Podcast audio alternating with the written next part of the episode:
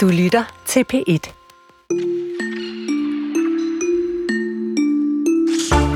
Dengang en viljestærk høne med gode lederevner stak af sammen med resten af sin hønsegård for at få et bedre liv, i hvert fald bedre end at ende som tærtefyld, der øh, endte de her fjerklædte venner med at løbe ind i et ret stort problem, fordi de egentlig gerne ville over hegnet, men øh, ja, høns kan jo ikke flyve.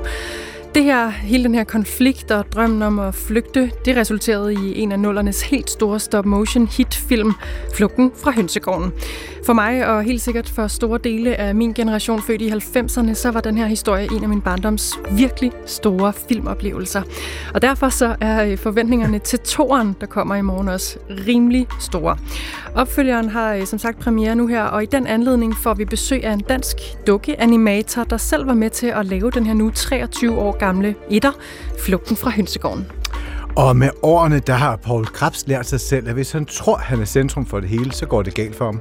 Centrummet er ikke der, hvor alt spotlyset skinner, siger musikeren. I stedet for, at prøver øver han sig at lytte til andre. Man kunne sige at gøre andre til et slags centrum, selvom det tit er ham selv, der står på scenen midt, ja, midt i spotlyset. Paul Krebs han er dagens gæst i Kulturens julekalender, hvor vi hver dag spørger et nyt menneske om, hvordan vedkommende er et godt menneske.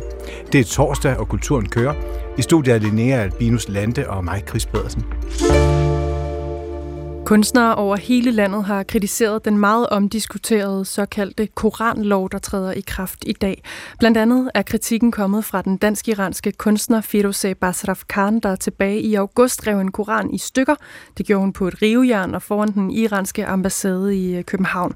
Basraf Khan mener, at det nye lovforslag her sætter svære grænser for kunstnere, som arbejder med politisk kunst. Og i går skrev hun på X, at hun vil lave en performance på Christiansborg Slotsplads kl. 14 i dag, hvor der med hendes egne ord indgår et rivejern. Ja, men spørgsmålet det er jo så, om Firouzeh Basaf Khan kan blive ved med at udføre sin performance, nu hvor koranloven er trådt i kraft.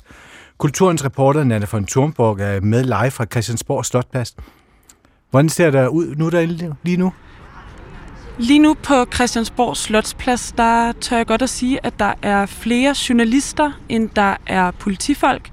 Og lige nu står vi alle sammen og kigger på, og mange har også telefonerne fremme for at filme Firuzeh Bataf Khan, der er i gang med at rive en kæmpe håndfuld gulerødder på et rivejern, som øh, vi alle sammen kender fra IKEA.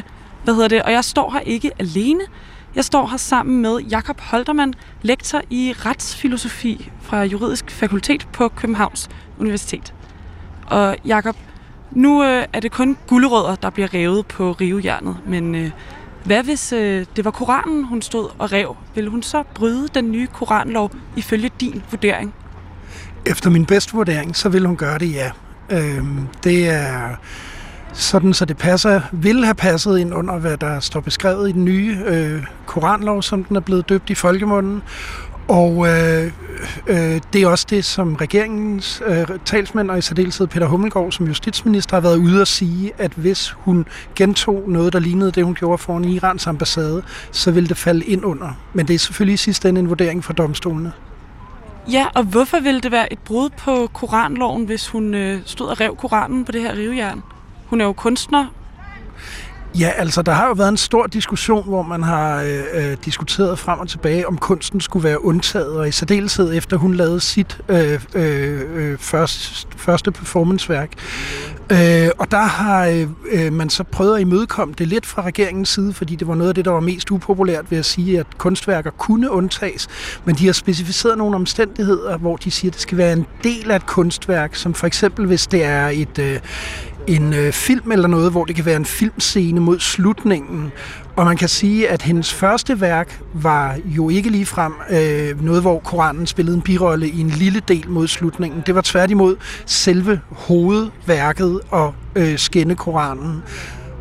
Ja, så øh, lige nu, hvis, hvis Firouzeh Basraf Khan stod og rev Koranen, så ville det altså være hoveddelen af hendes værk. Men hvis der blev lavet en dokumentarfilm om hende, og der blev vist en scene fra dagens begivenheder.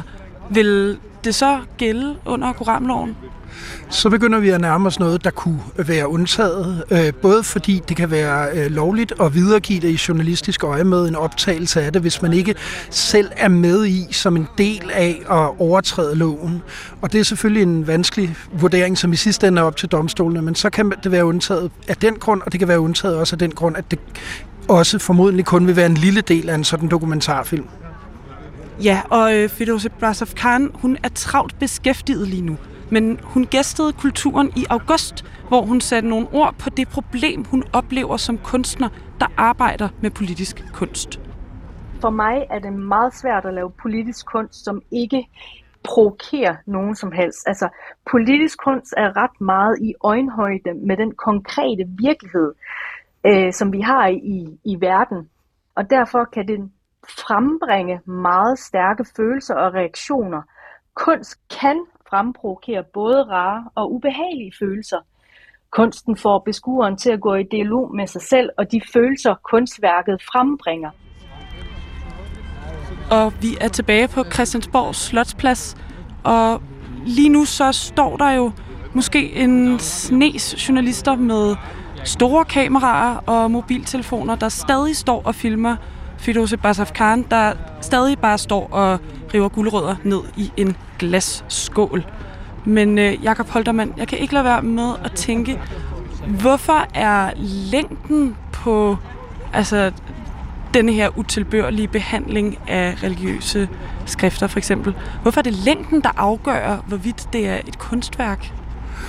Ja, altså nu er jeg jo ikke primært kunstekspert, men min fornemmelse vil være, at det handler om, hvorvidt det at ødelægge, behandle et helligt skrift, såkaldt utilbørligt, øh, vil blive vurderet til at være hovedformålet med det pågældende kunstværk, eller kun en, hvad skal vi sige, reduceret til en birolle.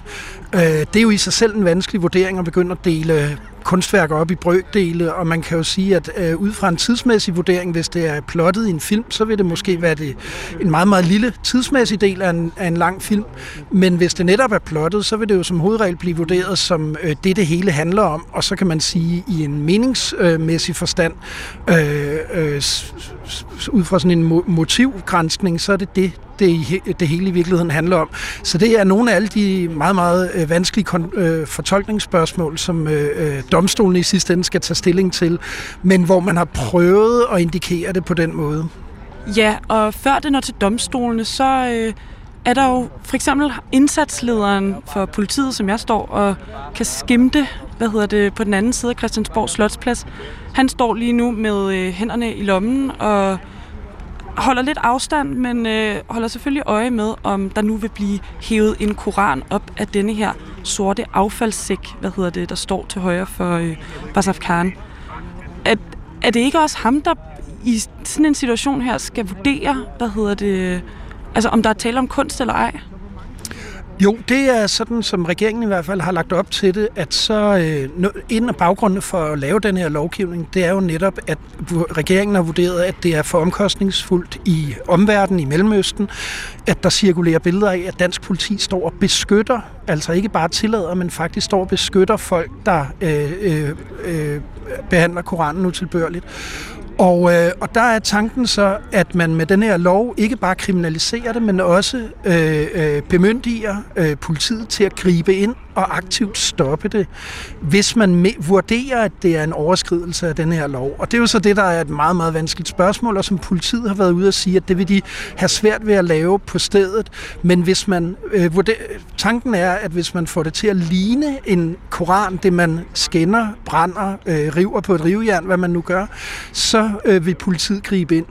Der er så et interessant juridisk spørgsmål, om det muligvis kan være grundlovsstridigt at gribe ind, imens man står og gør det. det... Og det skal, vi, øh, det skal vi over til lige om lidt, men øh, først så skal vi lige give ordet tilbage til Basaf Khan, fordi man har jo lyst til at vende mikrofonen mod hende, så det vil vi øh, gøre endnu en gang og spille et klip fra sidst hun gæstede kulturen, fordi der spurgte vi hende, om hun ikke godt kunne kritisere det iranske styre på en måde, hvor hun ikke ville bryde dansk lovgivning. Og det svarede Basraf Khan altså på i Kulturen tilbage i august.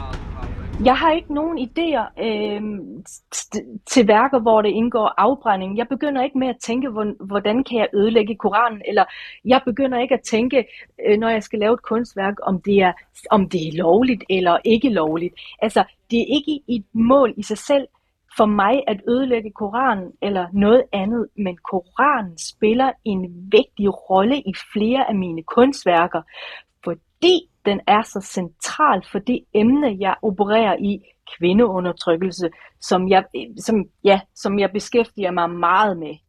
Koranen leverer ret mange idéer til, hvordan man kan destruere mennesker, og i særdeleshed kvinder, og derfor synes jeg egentlig, at det er svært at se nogen, øh, Øh, at der er nogle folk, som, som, som, som ikke kan forstå, at jeg har brug for det. Jeg er eksiliraner. Jeg har brug for at, at, at vise min foragt over det styre, som jeg og mine forældre er flygtet fra. Men, men hvis det her lovforslag kommer til at træde i kraft, kommer du så til at ændre din kunstneriske praksis? Som sagt, altså jeg føler mig virkelig forpligtet til at stå op for de millioner undertrykte kvinder i Iran, som ikke var så heldige som jeg, øh, for at slippe ud af det teokratiske islamiske styre. Mit mål er ikke provokere, men min kunst bliver set. Det er mit mål, og at den sætter tanker i gang hos folk. Politisk kunst er intet værd, hvis den ikke bliver hørt eller set. Jeg, jeg kredser meget rundt omkring, altså øhm, i Iran, i mine politiske værker, men jeg har også politiske værker, som relaterer øh, øh, meget mere bredt. For eksempel lydværker har jeg lavet, og alle mulige andre ting. I mellemtiden har Firouzeh Basaf Khan revet sin aller sidste gulerod. Hun vendte ryggen til os journalister og kamerafolkene og bukkede altså mod Christiansborg. Og nu stiller hun op sammen med iranske protester, der står med en lykke om halsen og iført sig iranske flag og stiller op til fotos. Og øhm, du, Jakob Holtermann, du er jo kritisk stemt over for den her koranlov. Hvad hedder det? Hvordan kan det være? Jamen, der er jo flere ting i det, men øh, en ting er de her grænsedragningsspørgsmål, hvad der er utilbørligt og hvad der ikke er, som vi har diskuteret. Men derudover kan man i det hele taget sige, om øh, det er rimeligt at kriminalisere sådan en helt øh, fundamental øh, protestform imod øh, først og fremmest øh, religiøs politisk magt, der bliver udøvet i særdeleshed i Iran, men øh, mange steder i verden, og som bliver udøvet øh, under henvisning til og i denne her bogs navn. Øh, og øh, der kan det jo være en kraftfuld måde at udtrykke en kritik af den øh, ideologiske magt, der udgår derfra. Man glemmer også, når man siger, at man jo kan kritisere på andre måder, at øh, den magt har den bog, fordi den bliver anset for at være ophøjet, overnaturlig, overmenneskelig, hellig, og øh, en del af det at rive den i stykker på et rivejern er jo at vise den som ikke hellig, ikke ophøjet, ikke overmenneskelig og ikke overnaturlig, og dermed hive dens magt ned på jorden på en måde, som man ikke kan gøre i samme grad med ord. Øh, og den protestform, den politiske protestform imod øh, den her religion, der undertrykker kvinder i Iran og over øh, store dele af verden, den bliver jo nu kriminaliseret og umuliggjort, og i stedet så bliver den tvunget ind i en form, som religionen ikke er bange for, som den ikke frygter. Ja, og jeg siger tak til dig, Jakob Holtermann, lektor i retsfilosofi på Juridisk Fakultet på Københavns Universitet. Mange tak. Ja, sådan her lød det altså fra Christiansborg Slotsplads, hvor vores kollega Nana von Thornburg kun var ude ved det, som kunne have været en uh, koranafrivning og viste sig at være afrivning af gulderødder, gulderødder ja. fra uh, den danske-iranske kunstner Firouzeh Basrafkan.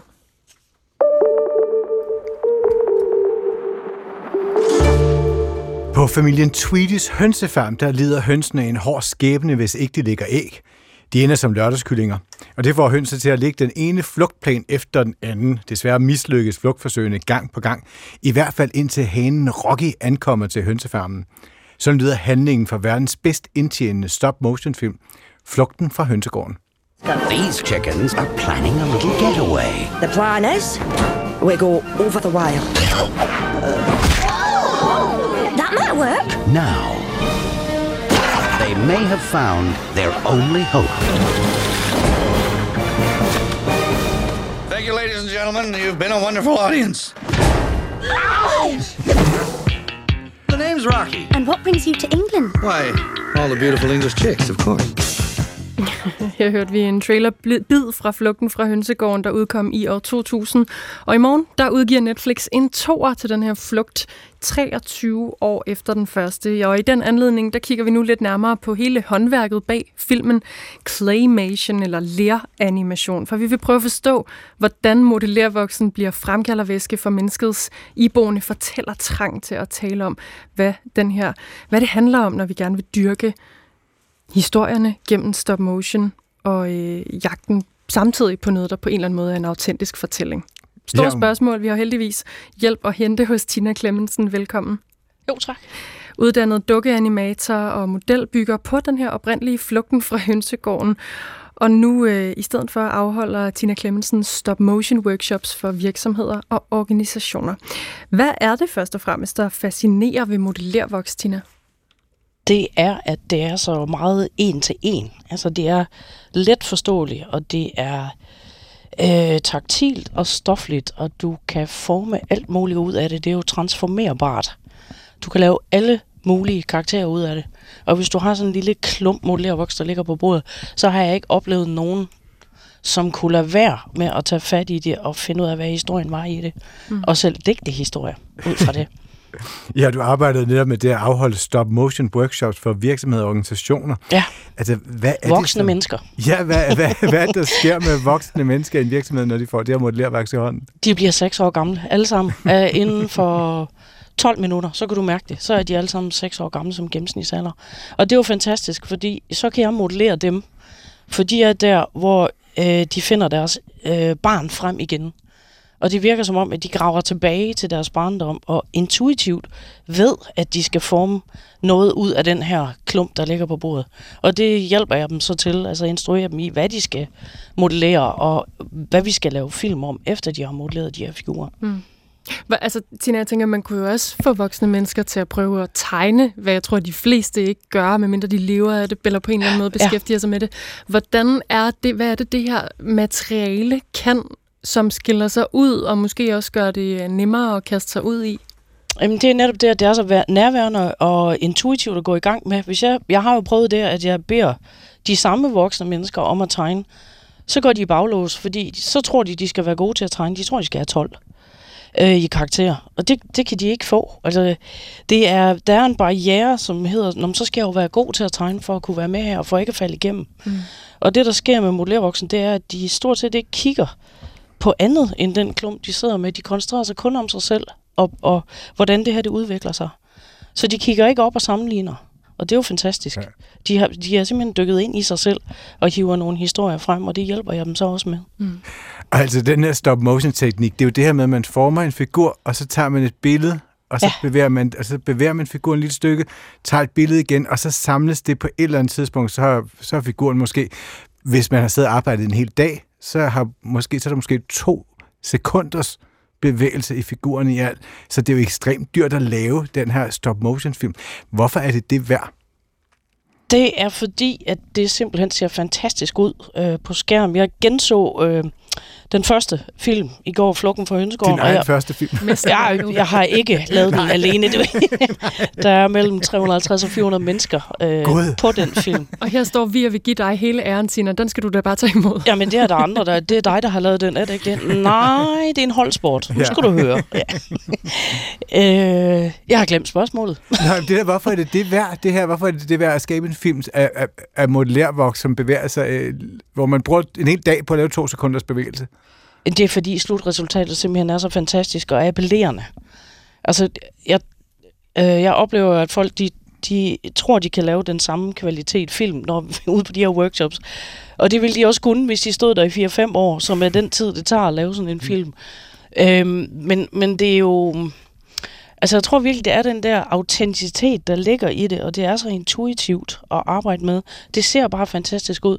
Altså, da jeg genså film i går, så tænkte jeg, jeg har lyst til at gå i værkstedet og lave noget. Mm. Og det tror jeg faktisk også, publikum har. Og især med det emne, som det er, fordi de bygger jo nogle Ole opfinder konstruktioner fuldstændig gak.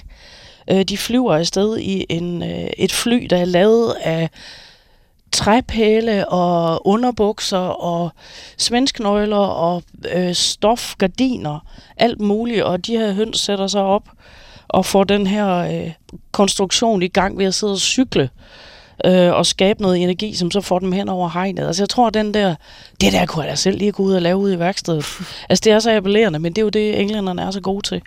At det virker på en eller anden måde øh, inviterende at gå ind i den verden.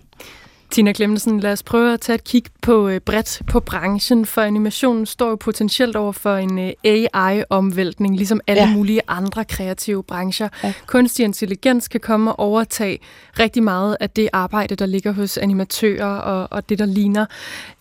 Alligevel så mener du ikke, at claymation står for døden. Hvordan kan det være? Altså, jeg har fået det spørgsmål så mange gange. Tror du, at øh, modellervoksfilm dør, eller stop-motion dukker dør, de fysiske dukker i forhold til computeranimation? Og så tror jeg, at den bare død, da det først kom frem. Men det, der kommer jo en modreaktion.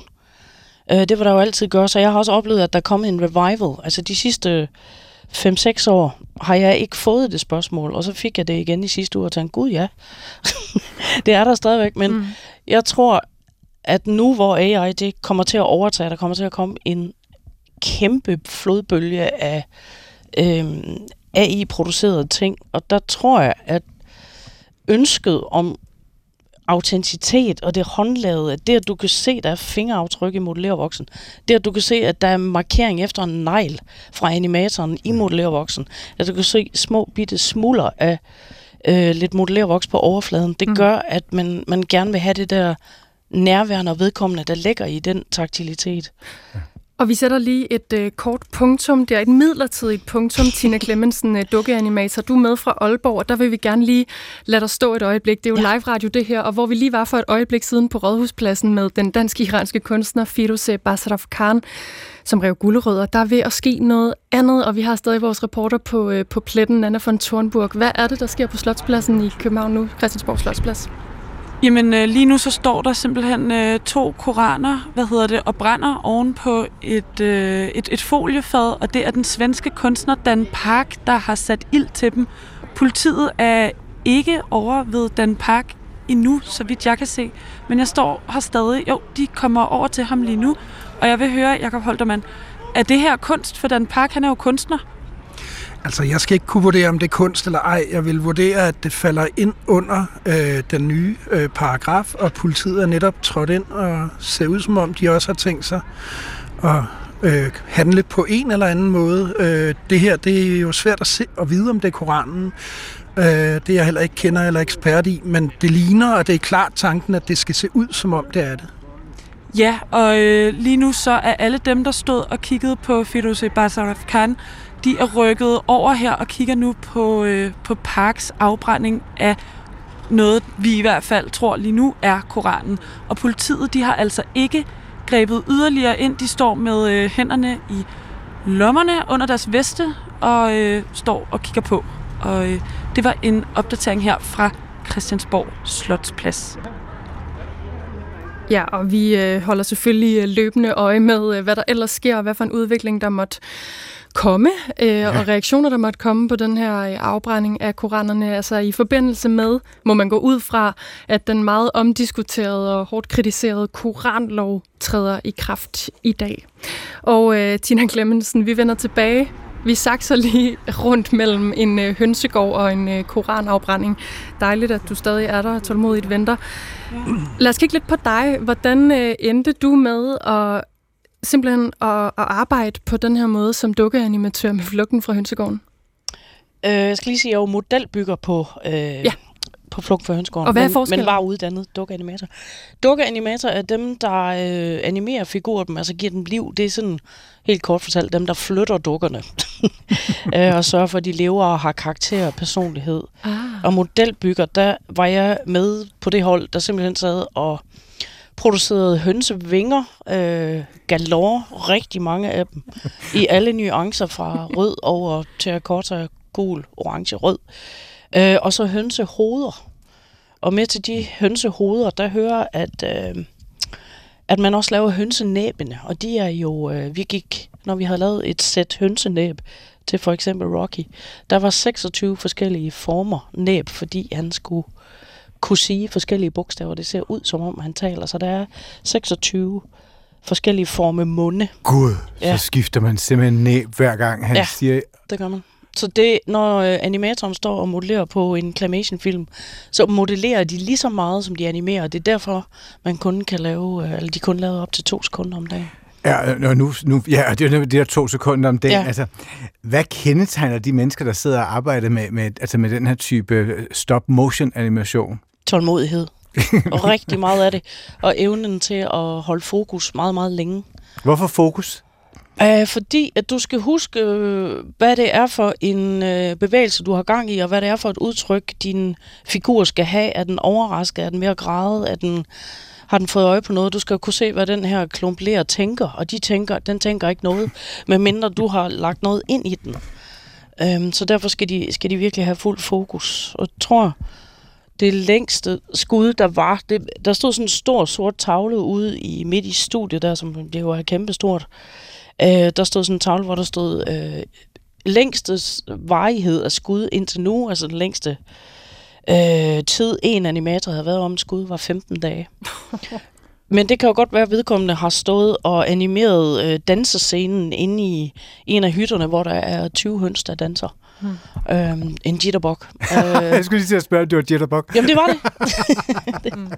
Det var en af dansene i hvert fald. Tina Clemmensen, øh, Flugten fra Hønsegården var jo, som vi nævnte tidligere, den bedst indtjenende stop-motion-film, eller er nogensinde. Hvad er dit bud på, hvorfor den blev så stor en succes? Øh, altså, da jeg genså den i går, så blev jeg simpelthen så glad i låget, fordi den holder fuldstændig, og den holder på alle niveauer. Altså, det er en god historie. Den er simpel. Øh, og, og detaljerigdommen er jo enorm. Og øh, hvad hedder, klipningen er god, musikken lagde jeg meget mærke til i går, at den er virkelig god. Øh, så det, på alle niveauer synes jeg bare, at den, den hænger virkelig godt sammen. Øhm, og er jo et, et kæmpe drama. Øhm, og karaktererne kan man godt lide. Altså, det, det er, der er virkelig god øh, karakterdesign i figurerne. Mm. Gode stemmer. Også det. Og det er en opfordring til, at man øh, også lige vender tilbage til den gode 23 år gamle Flugten fra Hønsegården, Ja. som jeg i hvert fald øh, i høj grad forbinder med øh, sådan en rigtig hyggelig familiestund. Og det er nemlig for familier. Altså, det er både børn og voksne har det jo sjovt med at se det.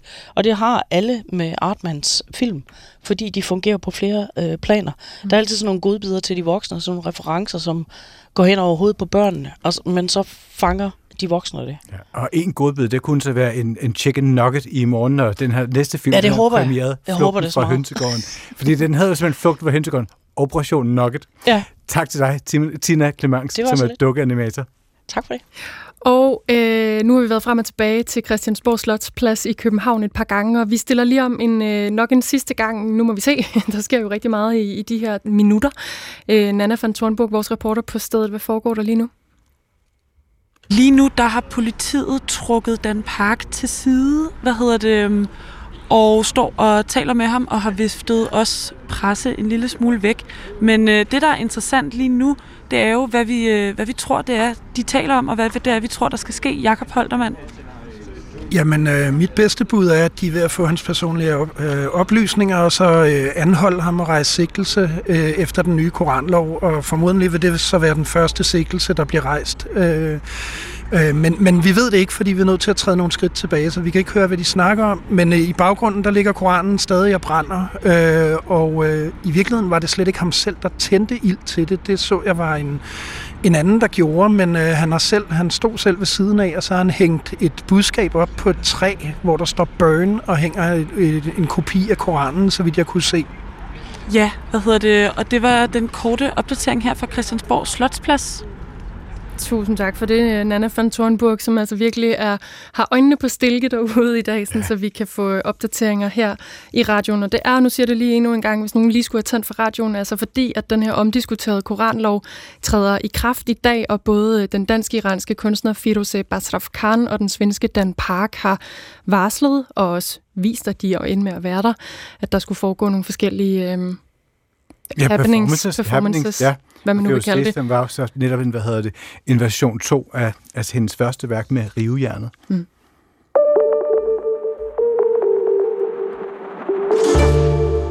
Men altså, December lufter af græn, smager af gløk og føles som fingre, der varmer sig i en kamin.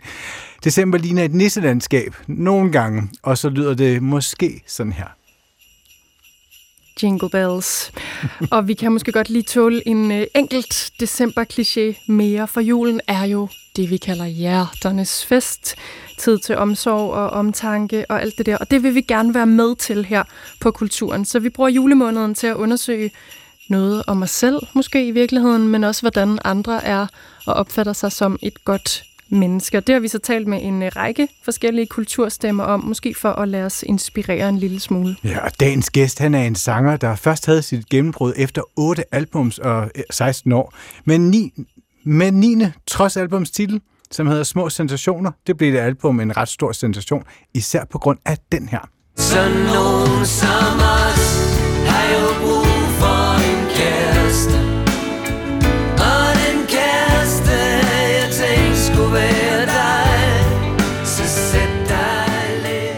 Aarhusianeren Paul Krabs går ind i 2024 med en næsten udsolgt Danmarks turné sammen med Michael Falk, og heldigvis havde han tid til også at komme forbi DR-byen. Her spurgte vi ham, hvad han gør helt konkret for at være et godt menneske.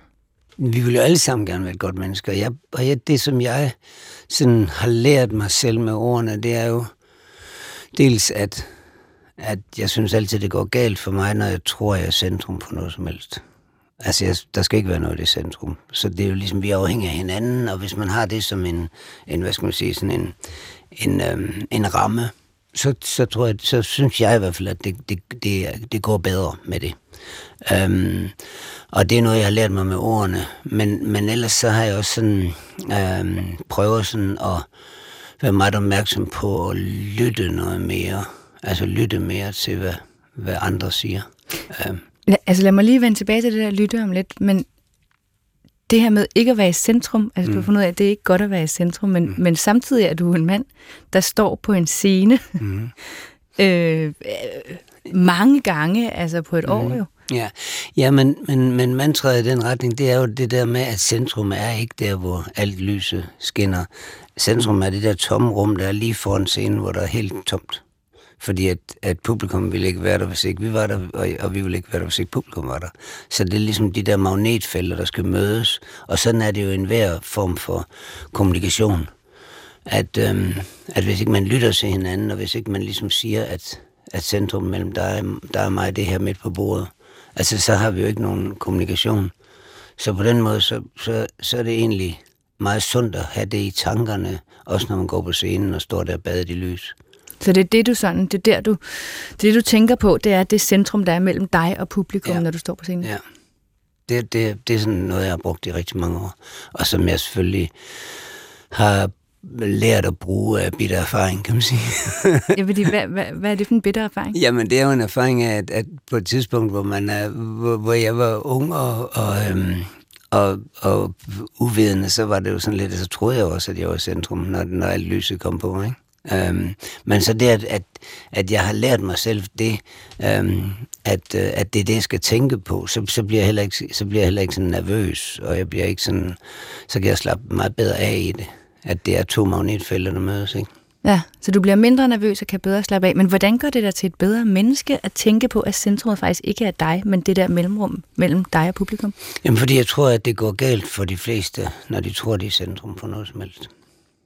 Um, og, øh, og jeg synes også, at der er sådan en tendens til, at, at, at, øh, at, vi får, vi, at vi bliver dårligere til for eksempel at lytte til hinanden, og vi, at vi mere, mere sådan venter på at få ordet.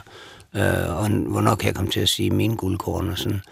Øh, og, det, øh, og det tror jeg også er en meget usund tendens, som gør, at, at, at så er der ikke, altså så, så bliver man ikke så bliver man ikke så øh, oplyst på den måde, som, som man egentlig ønsker, at man gerne vil være oplyst. Altså, man lærer ikke så meget, og så holder man op med at lære, hvis man kun venter på selv at få ordet. Mm.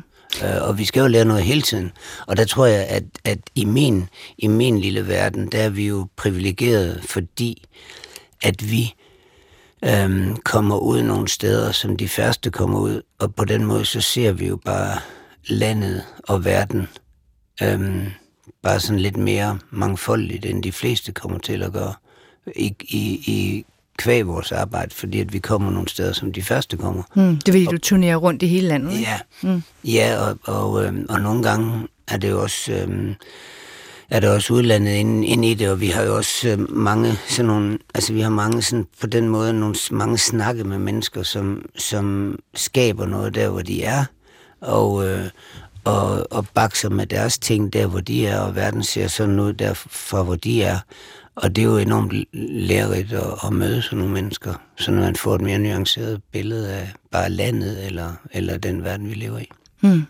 Så det hænger jo lidt sammen med det der med, altså det der med at fjerne sig selv fra centrum hænger lidt sammen med det der med at lytte, som jeg kan forstå på dig, men altså, som er, også er noget, du gør for at være et godt menneske. Øh, men hvad er det for nogle situationer, hvor du især sådan øh, slår lyttelapperne ud?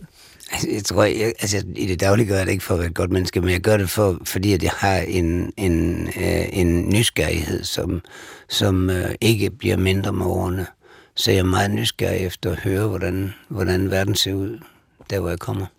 Mm. Øhm, og snakker en del med folk, når jeg er derude. Og det synes jeg giver mig en ballast øh, til, at, at, øhm, at jeg synes ikke, at, at jeg synes ikke, at vores land, eller jeg synes heller ikke, at verden er så sort-hvid, som, som den som det bliver, bliver, øh, bliver øh, præsenteret i medier, og, øh, og hvis, hvis det er, at alt formidling for eksempel foregår her for huset, eller foregår fra en lille del af København eller et eller andet, så synes jeg også, at man får lidt de samme briller på nogle gange. Øhm, og, og det skaber nogle kløfter, som jeg, som jeg på en eller anden måde også øh, øh, tænker en del over at, øh, at vi kan være med til at fylde lidt ud, fordi vi rejser rundt med de sange, som vi nu gør. Mm, så det er kløfterne mellem land og by, eller ja, storby? Og... Ja, ja, det hele taget sådan kløfterne mellem mennesker, som, som, som tænker anderledes, eller, eller sådan har, har øh, hvor verden ser anderledes ud fra der, der hvor de er. Mm. Og nu sagde du det der med, at, at en af de ting, du gør for, for at være et godt menneske, er at prøve at lytte. Hvad er det for nogle øh, situationer, øh, hvor du prøver at, at lytte? Jamen altså, jeg, jeg, jeg lytter jo meget sådan, jeg starter, måske starter jeg sådan med en ære, at jeg, at jeg lytter meget til mine børn, og jeg lytter meget til, hvad, hvad går de og tumler med, og, øh, og hvordan ser verden ud derfra, hvor de er. Og du har voksne børn? Ja, og, øh, og på den måde, så, så, så kan det jo være, øh, altså så, så, så kan jeg jo lære noget af det, Øhm, og, og, så, og så lytter jeg også meget, når jeg, når jeg er rundt. Øhm, og, og på den måde, så tror jeg, at mm, jeg tror, at vi, at vi øh, på en eller anden måde øh, skal, skal, skal prøve at se, om vi kan skabe en ny bølge, hvor vi lytter noget mere og venter, ikke bare venter på at få ordet. Mm. Mm. Og, og hvad er det, hvad tror du, det vil, øh, det vil give? Altså, hvad er det, du føler, det giver dig at lytte? Jamen, jeg synes, det giver mig en indsigt, og jeg synes også, det giver mig en, et, et større, sådan, et mere mangfoldigt billede. Uh, jeg kan godt se, at, at, um, at verden, altså nu, kommer vi, nu rejser vi også meget sådan langs vestkysten og møder mange mennesker der, og, og har også mange venner derovre. Og det er også, at verden ser anderledes ud, uh, når man er, når jeg er sammen med mine børn i København, end hvis jeg er sammen med nogen i Vestjylland, for eksempel. Mm. Og, og, så, og så og så synes jeg også, at, at, øhm, at, at det, at, at vi kommer til også sådan fysisk og, og, øh, og bevæge os i nogle små sluttede kredsløb, hvor vi egentlig stort set mener det samme, at det ikke det er ikke altid sådan befordrende for, for, øhm, for, ja, for, for åbenheden og for, for forståelsen af forskellighed. Mm. Øhm, altså jeg plejer at sige, at, at, at jeg synes, at det, øhm, Ja, det er en stor opgave, når vi, uh, altså, når vi, når vi, når vi, når, når vi ligesom bare omtaler provinsen som en by, kan man sige, så, så, er, vi, så, så er vi en, altså, så er vi et stykke, stykke fra målet i, i forhold til, uh, i forhold til sådan uh, åbenhed og mangfoldighed, ikke? Ja, ja, det er for stereotypt, altså ja, at bare putte ja. alle under mm. i en boks på den måde. Altså, jeg tror, at de fleste lyttere vil kende det der med, at altså gerne vil have mere, flere nuancer på den ene side, men måske også have nogle steder, hvor man er mega uenig med nogen, ikke? hvor det kan være svært. Kan du huske sidste gang, hvor du har sat dig ned øh, og lyttet til en, som du måske øh, som i udgangspunktet ikke var enige med, men hvor der kom nogle nuancer frem? Mm. Ja, det kan jeg godt. Jeg kan godt huske, at øhm, altså det gør jeg tit, vil jeg sige, og, og, og der er også samtidig, hvor jeg tænker bagefter, at, øhm, at jeg fik i hvert fald ikke sagt, øhm, hvad jeg mente i, det, i, i den samtale der. Men jeg, jeg, men jeg lærte jo noget af det, og, øh, og, og jeg synes jeg, at egentlig, at, at det... Øhm, at det er spændende nok bare ligesom at sige, okay, jeg, jeg behøver ikke, at, det, det, den diskussion behøver vi ikke at tage. Jeg er ikke enig med dig, øh, men jeg hører, hvad du siger, og, og, øh, og jeg tager det med mig øh, på, på den der vægtskole. Mm. Mm. Ja. Så du har ikke behov for nødvendigvis at, at, at, at fortælle vedkommende, hvad du mener? Nej, altså det er jo, det er jo sådan... Altså det er jo nogle gange så er det jo, øh, så man skal jo vælge både sine diskussioner og sin, og sin, man skal vælge alt med omhu på en eller anden måde. Man skal jo prøve at ligesom sætte ind der, hvor man skal sætte ind, og så ikke, og så ikke spille krudtet på alt muligt. Så der er jo sådan nogle steder, hvor jeg ligesom siger, der sætter jeg ind, og der, og der, der dropper jeg den lidt sådan.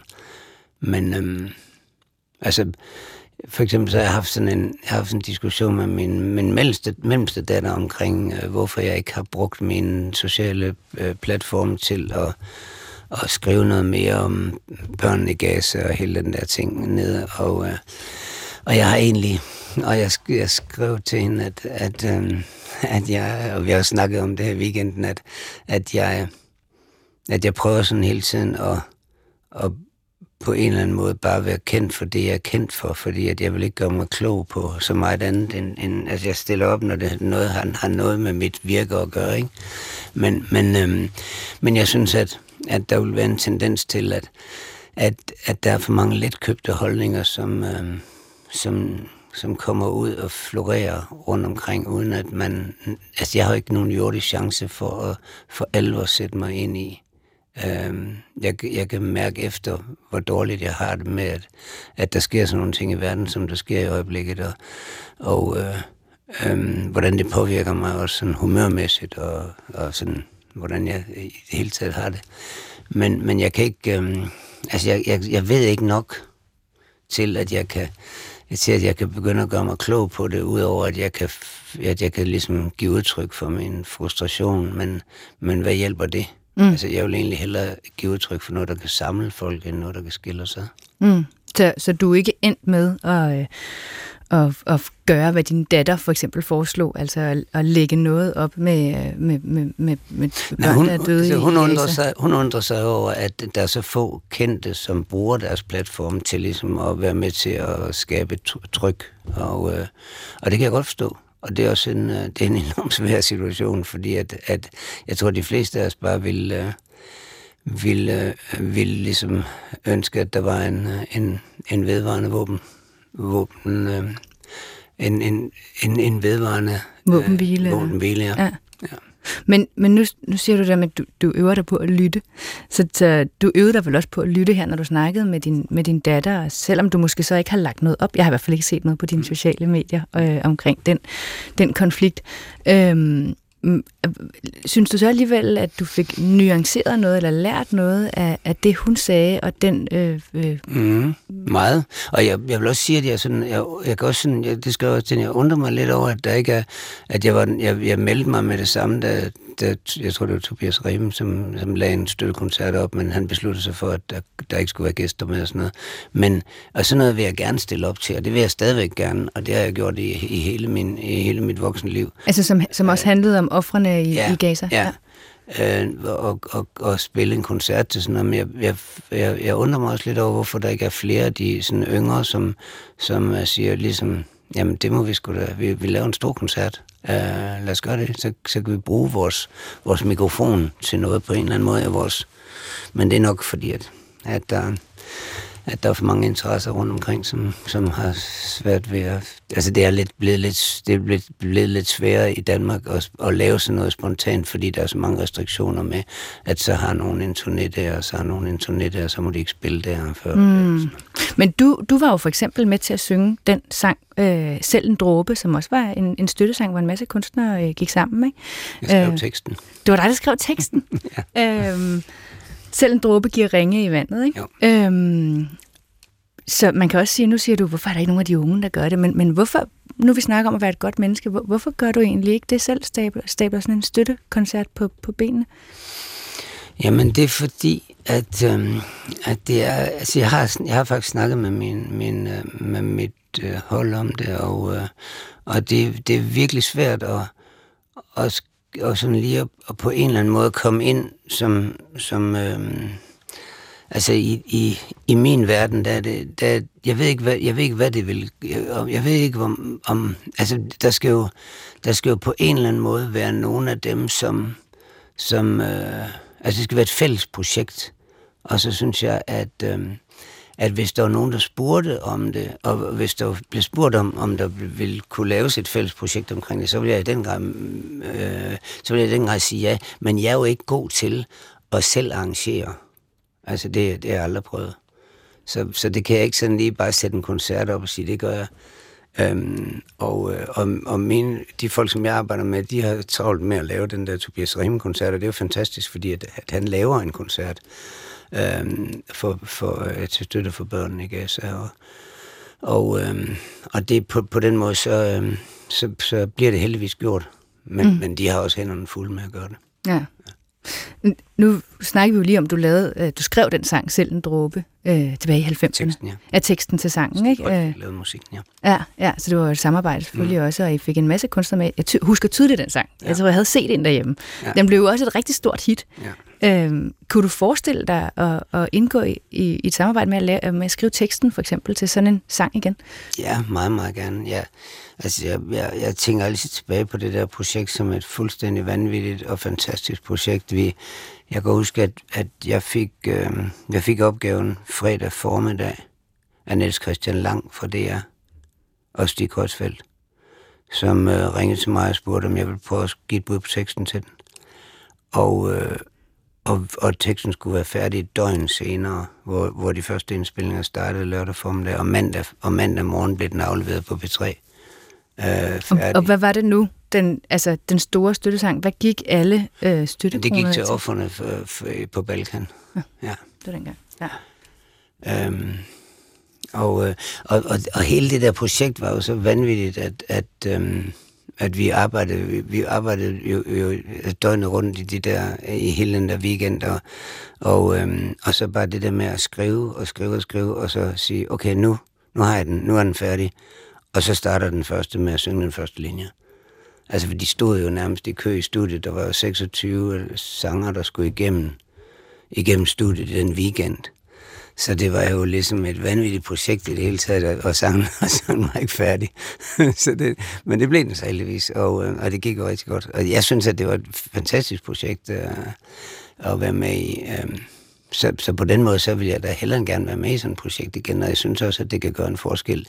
Den store forskel er så nok det, at og grunden til, at der er nogen, der, øh, der, der, der tænker to gange omkring det, det er jo, at dengang, der solgte man jo musik fysisk, og den blev solgt som en støttesingle øh, og, og derfor indbragte en masse penge. Jeg lavede en, eller jeg, jeg jeg tog initiativet til en uh, støttekoncert for unge hjemløse på Tønder Festival, og der var der sådan noget med, at en sang, vi indspillede sammen, som blev lagt ud på Spotify, at pengene, når man streamede den, så, så gik pengene til hus forbi, men, men det er jo virkelig små penge i forhold til, hvad der kom ind dengang, hvor det var mm. fysisk salg. Ja, så det kunne faktisk måske bedre betale sig at lave en koncert, ja, som det Tobias Rahim gør. Tror jeg. Ja. Ja. Ja. Og du ville gerne have været med til, på Tobias Rahims koncert, men han besluttede at lave den alene, eller hvad sagde du? Ja, altså der var jo så mange, som meldte, meldte ind, da Tobias han lige meldte op, at, at jeg laver den her koncert, så var der mange, der ligesom meldte, meldte på, at øh, hvis, hvis der er brug for gæster, er jeg klar. Øhm, og, øh, og, det, og så tror jeg, at det endte med, at øh, det blev for uoverskueligt, så han lavede den selv. Ja. Mm på lige her, vi slutter, så, øh, så plejer vi altså at slutte den her julekalender med at ligesom spørge, øh, hvis nu du skulle give et råd videre, for eksempel det her med at lytte, øh, eller ikke se sig selv som centrum, det er jo de to ting, som du sådan konkret arbejder med for, for at være et godt menneske. Hvis nu du skulle give et råd videre til, hvordan man, man, man gør det. Det kan jo lyde meget let bare at lytte, men det er, ved vi jo godt alle sammen, det er det ikke. Det er svært. øh, så, så, så hvad for et råd vil du, vil du give videre til dem, der sidder og lytter? Jamen, så vil jeg nok bare ligesom prøve at give det råd videre, at øhm, ligegyldigt hvor klart et syn man har på, hvad man synes der er rigtigt og hvad der er forkert, så, så kan det være sådan en gang imellem at tage, tage de modsatte briller på. Og ligesom prøve at se, jamen, hvad kan være grunden til, at, at øh, vores statsminister ikke vil give den der støtte til, eller et eller andet, du, du ved, et eller andet, hvad, hvad, hvad, hvad ligger bagved, øh, når nogle beslutninger bliver taget, som man tænker, nå, det var da, det var, det var virkelig uforståeligt. Øh, at man ikke vil være med i den, den opbakning eller et eller andet.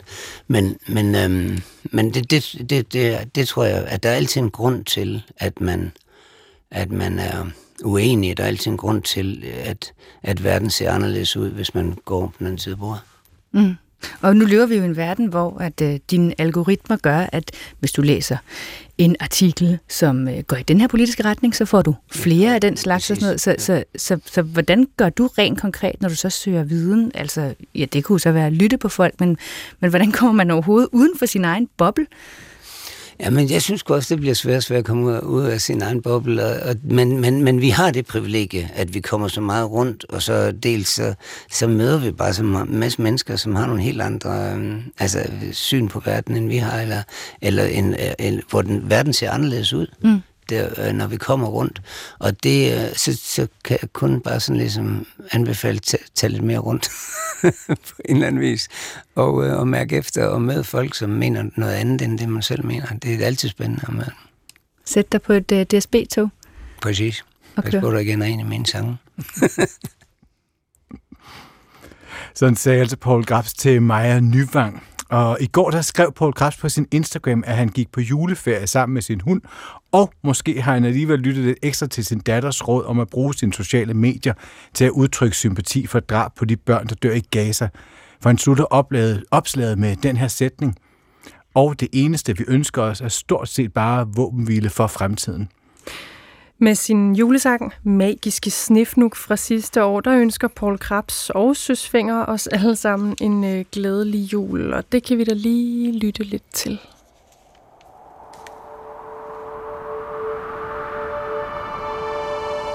På en bænk i en park i december I en by, hvor flere og flere af sig selv Sidder du i tusmørke timen Med et blik fuld af slet ingenting og du ved ikke helt, hvad du laver. På en bænk i en time så blå. Der er bare ikke nogen, der kræver Noget at give eller noget, du kan få.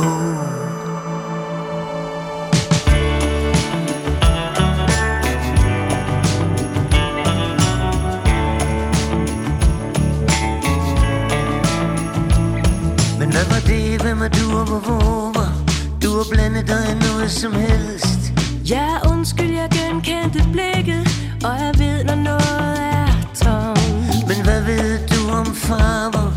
Du skille noget, når alt det er sort? Jeg var ude og kigge på stjerner Men jeg venter til det bliver mørkt To magiske snifnuk Var det det, vi to skulle være? Skulle vi drøse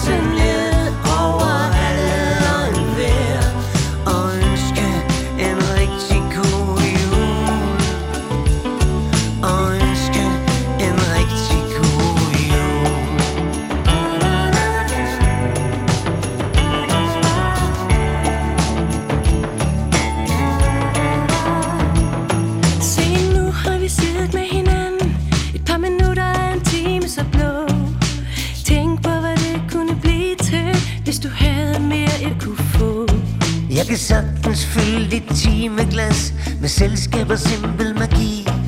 Jeg tager ingen plads i tomrum Det er jo det jeg allerhelst vil sige. To magiske snifnuk Var det det vi to skulle være?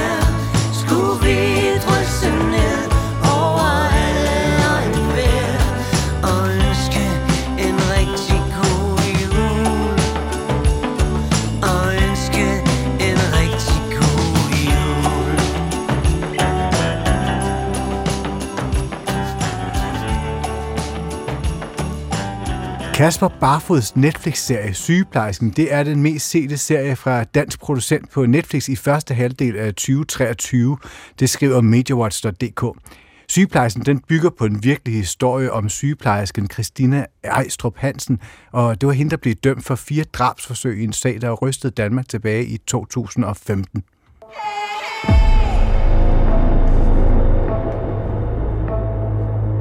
Hvad er der sket?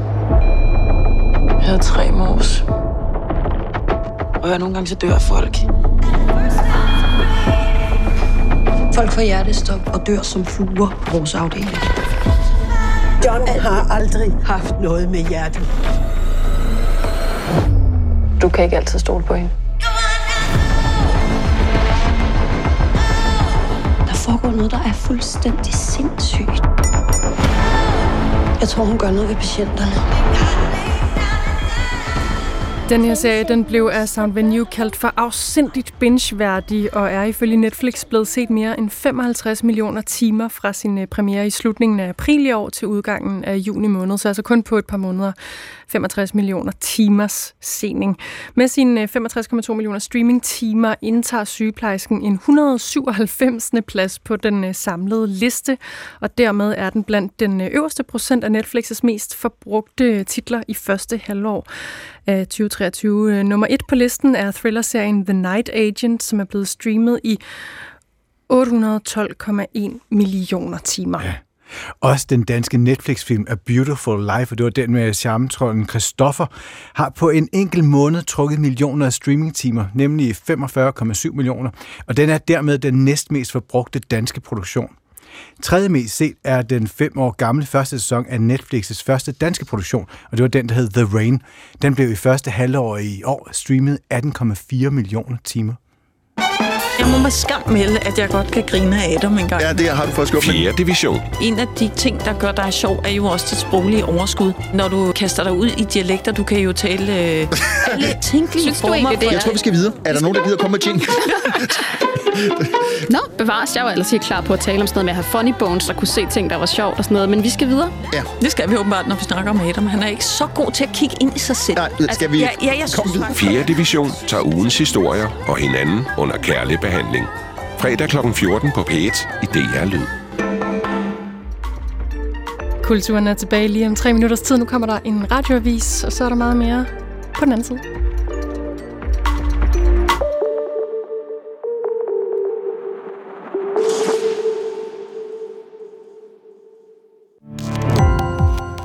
Gå på opdagelse i alle DR's podcast og radioprogrammer. I appen DR Lyd.